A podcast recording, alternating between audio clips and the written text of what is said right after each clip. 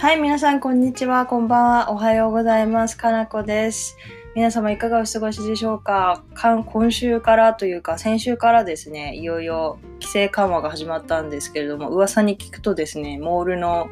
まあ、全部の店舗ではないんですけど、数軒空いていて、まあ、お店もレストランも開き始めてるということでですね、街全体に少し活気が戻ってきたような気がしている今日この頃ですね。まあ、私はちょっとチキンなので、全然、あの、お店とかも全然行けてないんですけれども、はい、そんな感じで、だから、は、は噂で聞くぐらいで、本当の感じとかはまだ見てないですね。はい。ということでですね、あの、今週の、あの、話題、題、話題、議題なんですが、議題？なんですが、えっと、カナダと日本の高校の違いについてですね、ちょっとお話をしようかなと思います。はい。で、あの、一応注意事項というか、あれなんですけれども、私は、あの、中高一貫の学校に日本で通っていて、そこで中学を卒業してカナダの高校に来ました。なので、あの、実際、中高一貫ではあったので、あの、まあ、高校部と、高等部と部活も一緒だったんですね、私の中高は。あの、なので、まあ、なんとなくではあるんですけれども、カリキュラムとかも、そのすごく詳しい内容わからないんですけれども、一,、まあ、一応調べてはいるんですけれども、あの、一応中学を卒業して、中高一貫だった私の目線からの高校、カナダのと日本の高校の違いっていうのをちょっとお話ししていこうと思います。はい。で、まあ、じゃあ、初めに教育システムの違いから話していこうと思います。はい。で、あの、日本で言ったら、小学校卒業したら、まあ、中学校があって、中学校卒業したら高校っていう感じで、えっと、6年、3年、3年っていう形だと思うんですね。で、合計で10、えっと、10、あれ？計算ができない。12年か。12年だと思うんですけれども、あの、カナダのその全部で12年っていうのは一緒なんですけれども、日本のような中学校っていうのがなくてですね、実は。あの、エレメンタリー、まあ、小学校ですね。っていうのが1年生から7年生、グレード1からグレード7と、ハイスクールのグレード8からグレード12っていう、あの、2つに基本的には分かれるんですね。でもそのハイスクールの中でもその8年生から12年生ですよね。要するに日本でいう中1から高2の部分、あ、中2から高2ですね。中2から高2の部分は、あの、ジュニアとシニアっていうのに分かれていて、ジュニアっていうのは8、9年生、中2、中3ですね、日本では。で、シニアっていうのがあのグレード10から12、要するに日本でいう高1から高3まで。あの、なので日本の小学校より1年長いです。えっと、グレード1からグレード7ということなので、まあ、要するに日本で言ったら小学校1年から6年生と、まあ、中学校1年生まで。っていうのが、あの、エレメンタルですね。だからそこはちょっと違うかなって、あの、思います。はい。で、あの、クラスはですね、基本的に自分で選びます。あの、日本のどっちかっていうと大学みたいな感覚だと思ってくれればいいですね。はい。必要なクラスとかがあって自分で選んでスケジュールを組んでいく感じですね。でもただし、あの、グレード8と9っていうその中学2年生と3年生はそこまで選択肢がないんですね。やっぱり、あの、まあ、必須科目が決まっている、大体決まっているっていうのはあるんですけど、だからそこまで選択肢は、あの、ないんですが、まあ自分で決めて、あの、クラスを組みます。で、あの、まあ、グレード10からは、その高校1年生ですね、からは選択肢がかなり広がるんですね。あのクラスの選択肢が。で、日本の受験のよう、これ何かっていうと、日本の受験のような大学入試においての試験がなくてですね、こっちは。高校の時に取るクラスや、その成績が入学条件になるんですね。なので、大学受験対策は、グレード10、高1から始まると言っても過言はないんですね。で、あの、理系や文系などの分かれ方ではなくてですね、自分が行きたい大学や 学科入学に必要な科目を各自自分で取っていく感じなんですね。なので、あの、早めに自分の行きたい大学とか学科を決めておかないと、なかなかその、全体の卒業までのスケジュールがちょっと組みにくいというか、そういうのがあります。はい。で、大学のその入学の時も、あの、本当にその必要条件っていうのが本当に様々で、例えば、あの、私の場合だと、まあ一応理系でしたので、あの、まあ、科学と、え、ー、と、科学と物理か、あ、科学と物理と生物の3つがあったのかな？の3つのうち2つは取らなきゃいけない。それか、もっと専門的な学科になってくると、じゃあ物理と科学は取ってくださいねとか、え、ー、と、生物と科学は取ってくださいねとか、あの、本当に学科によって必要な科目が違ってきます。なので、あの、これは当時は思ってたんですけど、もし 途中で、あ、この学科じゃなくてこの学科に変えたいって言った、ってなった時に、例えばそれが高2の時点とかだったりすると、高3の時にすごく大変なことになります。高3の時、例えば高2の時点で、えっ、ー、と、物理取ってなかったりとかしてて、その時が生物系に、その時は生物系の学科に入りたいから生物科学で足りてたいたんだけれども、あの、その考えが変わって、やっぱり物理学に進みたいってなった時に、あ、じゃあ高3の時に、もう物理、物理学をもうガチガチに入れないといけないんですね。あの、その学科に入るためには。なので、あの、本当に早めに早めに、あの、分かっておくことがすごく条件だと思います。はい。で、あの、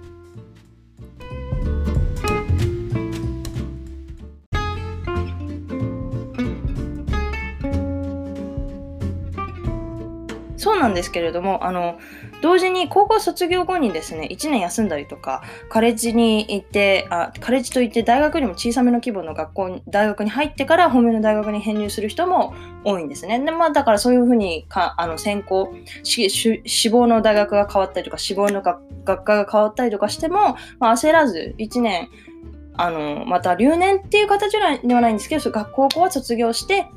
あの、カレッジに入って必要な、必要な単位を取って、また、再受験というか編入をしていくっていう人も多いですね。で、あの、これ、これがすごく違うなと思ったんですけども、日本って高校まで、あの、なていうか、組があって、それで移動する、移動しないじゃないですか、あんまり。その音楽の授業とか、家庭科の授業とかの時はクラスを移動するけど、基本的に先生方が来てくださるじゃないですか、教室に。だけど、カナダでは、それは多分エレメンタリーまでなんですね。で、あの、その自分でクラスを選ぶっていうのを大学みたいって話したんですけども、先生たちが教室にいるんですよ。なんですか、技術の先生みたいな、家庭科の先生みたいな感じでですね、あの、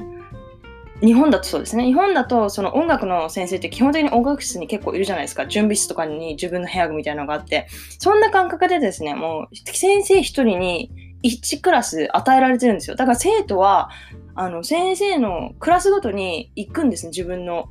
次取ってるクラスのところに。だから生徒が、先生が移動するんではなくて、生徒が移動するっていう感じですね。だから本当に日本の大学みたいな感じだと思います。これは本当に中2からそんな感じですね、こっちは。で、そういうその自由な、自分でスケジュールを組めたりとか、くらあのするっていうことは飛び級とかも可能。まあ、それこれは聞いたこと、皆さんも聞いたことあるんですけども、テストとか、その自分の能力があるということを証明すれば、あの飛び級ができるんですね。で、飛び級とはちょっと違う、まあ似てるような話ではあるんですけれども、あの、例えばですね、まあ、ガチガチに詰めると取れるじゃないですか。あの、単位をもっと。だから、早めに卒業することもできるんですよ、逆に。私の旦那も、あの、まあ、普通はこっちって17歳。17卒業時点で17歳か18歳になる。その年に18歳になる人があの高3の時に卒業するんですね。でも彼は16の時に卒業。まあ誕生日が10月っていうのがあってちょっと遅いんですけどでも17になる年に卒業したのであの学年で言えば1年早い。で飛び級したのかって言ったら飛び級っていうことではなくてあのクラスを詰めて早めに卒業した。って言ってるんですね。で、飛び級っていうのは、飛び級と何が違うかっていうと、飛び級っていうのはそのクラスを取らなくていいんですよ。例えばテストを受けて、あ、あなたこの能力があるからこのクラス取らなくていいっていうのを飛び級っていうんですね。11年生を飛ばすとか12年生を飛ばす。で、その、卒業早めるっていうのは 人よりもクラスをガチガチに詰めて、人も多くクラスを取って、早く卒業するっていうことができるんですね。これは本当に、何ですか、その能力がある人とかだったら、すごい時間の節約にもなりますよね。だから、すごいそういう、そういう融通がすごく効く、あの、カリキュラムになってるとかと思います。日本だと、あの、大学もそうですよね。大学も4年間、1、2年でガチガチにとっちゃえば3年、4年はすごい暇だって聞いたんですけど、こっちって、あの、大学、まあ4年って決まりはないんですよ。全然。あの、本当に1年半で卒、2年半できるもんなら、あの、本当ガチガチに入れたら2年半であ、2年半から3年で卒業できるようになってるんですね。単位的な数字で言うと。なので、全然2年半とかで卒業、ガチガチに入れて卒業する人もいますし、逆にもうゆっくりゆっくり取って留年してるわけじゃないんですよ。単位落としてるからいるんじゃなくて、クラスを少しずつ取ってっていう形で5年6年かけて通う人もいたりとかしてそこのすごい融通が効きます はいであのー、まあまあそれがそのカリキュラムの大きな違いっていう感じですかね。日本と違って高校もそういう早めの卒業だったりとか飛び級だったりとかクラスを自分で選ぶとかっていうそういうすごい自由が利くカリキュラムになってるかと思います。で、これがまあカリキュラムの話なんですけども、う一つは大きい、大きい違いは学校行事の違いだと思うんですね。で、学校行事って日本って学校行事めちゃくちゃあるじゃないですか。まあこっちもめちゃくちゃあるんですけども、私がすごい衝撃的だったのは修学旅行がないんですよ。そのさっき見た言ったみたいに、えっ、と、自分のクラスがないので、日本みたいなその3年 A 組とか3年 B 組みたいな、まあ、あるんですけど、多分週に1回とか、なんていうんですかね、そんなに毎日一緒にいるわけじゃない？あの、本当に業務連絡のために、あ、じゃあ1限目、なん月曜日の1限目をホームクラスにするみたいな、そういうのはあるんですけど、それは業務連絡をして、一応その先生が担任っていう形の担任はいるんですけど、その日本みたいに3年組で全員で授業を受ける、7限まで受けるみたいなのはないんですね。自分でスケジュールを組むので、毎日毎日、毎クラス毎クラス違う生徒だったりもするし、毎クラス毎クラス違う先生じゃないですか。なので、その修学旅行っていうのがないんですよ。学年っていう感覚があまりない。まあ、学年っていう感覚はあるんですけれども、まあ、同じ学年でも全然知らない人はいるし、その日本ほどなんかクラスメートっていう団結力があまりないかと思います。で、まあ、じゃあ修学旅行ないの旅行がないのかっていうわけではなくて部活での遠征旅行とかはあるんですね。なので私がすごい言いたいのは、え、ー、と留学する場合だったら本当に部活に入った方がいいです。部活とに入るとかもう何て言うんですかね生徒会に入るとか何何かしらに所属するとそういう旅行行事があるので。あの 何かしらに卒業所属所属してないと逆にそういう旅行に行けない旅行の経験ができないので、あの、すごい、あの私は留学した場合には絶対にスポーツの部活か、その、まあ、何でもいいんで、本当に部活かなんかに入った方がいいと思います。私はちなみに、あの、自分の高校にハリー・ポッターみたいなハウスシステムがあったんですね。で、そのハウスシステムの自分はちょっと一時期リーダーをやってたことがあって、そのリーダーたちだけで、あの、行くキャンプの旅行みたいなのがあって、なんかリーダー慰安会じゃない、慰安旅行じゃないですけど、みたいなのがあったんで、それに行ったことがあったんですけど、ほんとめちゃくちゃ楽しかったです。なので、あの、すごい、あの、そういう部活とか、あの、生徒会とか入るのすごいすごいおすすめです。で、もう一つこれなんですけど、これは私、ちょっと確かではないんですけど、私の高校あったんですよ。私のカナダで行ってた高校は体育祭があったんですね。トラックフィールドデーみたいなのがあって、でも日本みたいにな体育祭ほどその、熱、熱量はないというか、そんなみんな仕方なく参加してるみたいな感じが多かった。スポーツ部はすごいイエイイエイって感じなんですけど、そんな日本ほど堅苦しい感じではなくて、あ、スポーツみんなでしようよ、イエイみたいな日ですね。なので、うん、まあ体育祭はあるはあるかもしれないんですけど、熱量はかなり違うと思います。はい。で、これもう一つすごい私は衝撃的だったんですけど、学園祭がないんですよ。日本のような、そのあの、楽しいお祭りみたいな感じなのがなくて、私はすごい寂しいんですけど、でもそれに近いのが、一番近いのが、スポーツの部活のなどの試合ですね。例えばバスケ部の試合が今日あるとか、今日はホーム戦であるとか、それがあのちょっと祭りみたいに盛り上がるので、日本の学園祭に一番近いかなっていう感じがしますね。あの、アメリカだと、あの、ラグビーとかすごい人気なので、ラグビーとかをすると、あの、本当にお祭りみたいな感じになるかなと思います。はい。でも日本のようなあの感じ、出店をクラスでやるみたいな、またクラスの話になっちゃうんですけど、クラスがないので、その、できないんですよね。学園祭みたいなものが。私はあれやってみたかった。まあ、中学の時に一応やったんですけど、まあ、高校生だと、あの、食べ物が売れるじゃないですか。私たちの中高一貫の時は、中学部は、中等部は食べ物はダメっていうルールだったんですね。だから食べ物を売ってみたくて、すごい高校、高等部が羨ましかったですね。はい。で、校則の違い、まあこれがじゃあその行事の違いで、校則の違いなんですけれども、まあ皆さん周知の通り自由なんですよ。めちゃくちゃ日本に比べるとすごく自由でですね、あの、不制服があのありません。私立、私立だとあるんですけれども、あの、公立の方が、あの、本当8割、9割公立に通う人が多いので、あの、本当に、私服が多いです。で、あの、指定のカバンもなし。何も指定はないです。見かけに、その服装とか、カバンとか、靴とか。本当に何もないです。ただ、あのまあ、露出が多い服はダメとかはあります。なんか、女の子だと本当に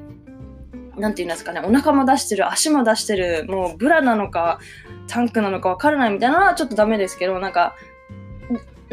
体の表面を何割以上出しちゃいけないみたいなのは確かあります。でも、あのそれ以外は別に確かなかったと思いますね。はい。でも私は、あの、私立に、私立に行ってたんですね、こっちは。あの、お金があるわけではなくて、留学生だと私立に行っても公立行っても高いんですよ。どっちにしろ。だから、なので、ちょっと、あの、厳しめの量がある、あの、私立に行ってたんですけど、あの、そうですね、私立、あ、し私立で制服があるなので制服があったんですね。でも制服があったとはいえ、カバンも自由でしたし、靴下も靴も自由だったかななので、すごい全然抵抗がなかったですね。全然日本に、私はやっぱ日本人なので、その中高一貫の時、すごい制服が厳しかったんですよ。もう、カバンも指定のもの、靴下も指定、靴も指定のものだったので、日本から比べちゃうと、すごい緩いなって逆に思ってしまって、私は全然平気だったんですね。で、あの、まあ、もう一つ面白いのが、ピアス、タトゥーが OK。っていうのですよね。ピアスも全然 OK ですし、タトゥーも全然 OK です。でも、ただしタトゥーは、あの、お店でやってもらうときに、19歳以下は親の承諾書が必要になるんですね。だから子供だけで開けることは、あできることはあまりないので、そんなすごいブワーっていっぱいある人はあんまいないですけど、まあ、隠れたところに入ってる子は、まあ何人かいましたよね。で、ピアスはでも承認書が、承諾書が必要ないのかな？確かないんですよ。それが18だったら OK とかそんな感じだったと思うんですね。だから私もあの耳は2個開いてますし、へそピも開けてたこともあります。はい、高校時代に。なので、でも、ピアス、タトゥーは全然 OK ですね。で、髪染めも OK ですね。髪染めも、あの、何色でも全くもって OK です。あの、自自分の色であろうが、ほんと染め子であろうが全然 OK で、まあ、髪染めが OK ということは、メイクも OK。あのね、お化粧も全然 OK なので、あの、グレード8、えっ、と、日本の中2ですね。中2のからもう化粧バリバリの子とかいっぱいいたりしますね。だから要するに、見た目に関する校則は基本的にないんですね。それよりも、なんていうんですか、いじめに対する校則であったりとか、あの、先生に対する態度の拘束であったりとか、そういうの方が厳しいです、全然。だからそういうのあんまり重視しない感じですかね。見た目のことはあんまり重視しないけど、例えば、スウェアワーズって言って F ワードですね。F ワードに対する拘束だったりとか、あの、そういうのが多いですね。はい。そんな感じで、私はこんなの感じかなと思ったんですけど、どうですか、皆さん？結構違いますよね。なんか、日本とは全然違うけど、私は結構融通が効くなと思ったんですよね。だから、なんだろう、優秀な人は優秀な人で、自分に合ったカリキュラムで進んでいけるし、人の一人先に行ける。日本は何て言うんですかね、自分が優秀でも3年間は3年間行かなきゃいけない。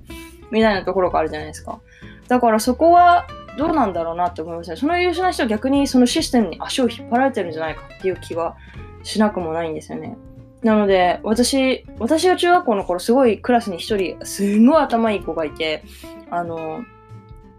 学年で、学年で一番厳しかった数学の先生も、彼が、あの、数学の授業の時間に、えっと、内職で東大の過去問解くのは、あの、なんていうのか、目をつぶってたんですよ、唯一。もうその先生すごい厳しい先生で、みんなが恐れてて、宿題も唯一みんなが出すような先生だったんですよ。で、だけど、その子の内職だけはすごい許してて、その子現役で東大の理産、理産ではないかな、リーチかリーニに受かってましたね。だって、その東大の過去問解いてたの中学校の時ですからね、私が日本にいたということだ。なので、その子はでも私今考えると、もしこっちのカリキュラムの中にいたら、多分、えっ、と、高校なんか1、2年で卒業して、大学に多分、なんなんで本当高1高2とかで逆下手すると入ってたんじゃない入れてたんじゃないかなって思うとあ日本のシステムはちょっとすごい飛び抜けた頭にいいこの足は引っ張ってしまうのかなとかって思ったりはしますね。